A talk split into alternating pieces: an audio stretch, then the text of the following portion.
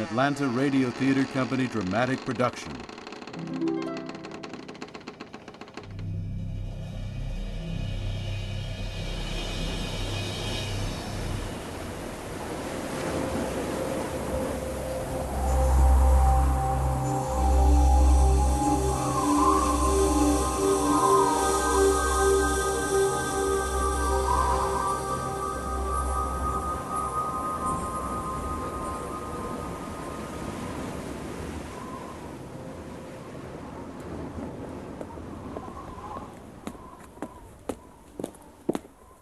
And we'll do a quick sound check before we start the interview. Are you nervous, Professor Dyer? Uh, I have spoken on the radio before, Miss Ashton. A good many times, in fact. Not for the last 15 years, though. No, not for the last 15 years. Now, we're going to transcribe the interview for later broadcast. You don't have to worry about any of that. It's just hmm. like making a live broadcast. Are you ready, Charlie? We'll need a sound check. This is Alice Ashton of WCTH, the voice of New England. How's that? Fine. Say something, Doc. Uh, what do you want me to say? Just anything. He needs to make sure the mics are adjusted. Uh, this is Howard Dyer, Professor Emeritus of Geology at Miskatonic University of Arkham, Massachusetts. Okay, that's fine. This is much more convenient than transcribing to disc. Yes, I imagine so. Levels are good, little echo in here, but that won't hurt anything.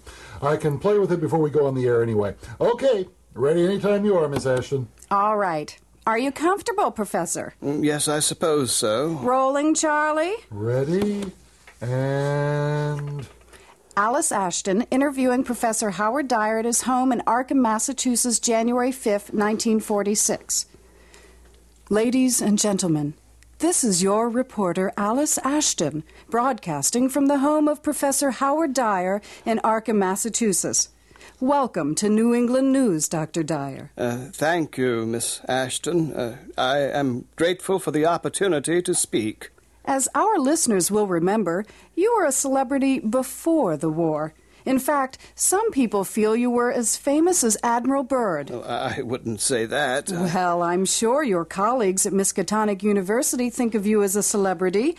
You led the famous Dyer expedition of 1930 to Antarctica. Yes, I was responsible for that disaster. Perhaps our younger listeners need to be reminded that several of your exploration team unfortunately died on that expedition. Yes, far too many. And if the planned renewal of Antarctic exploration goes forward, many more will die. Perhaps everyone. Everyone on the projected Byrd expedition, you mean? Everyone on Earth. The Miskatonic expedition of 15 years ago was the first to reach the mountains, the, the mountains of madness, poor young Danforth called them. And there we found such terror that as head of the project I chose to keep silence. But now that the war is over and expeditions are planned once again, I, I must speak. We sailed from Boston Harbor on September 2nd, 1930, taking a leisurely course down the coast and through the Panama Canal.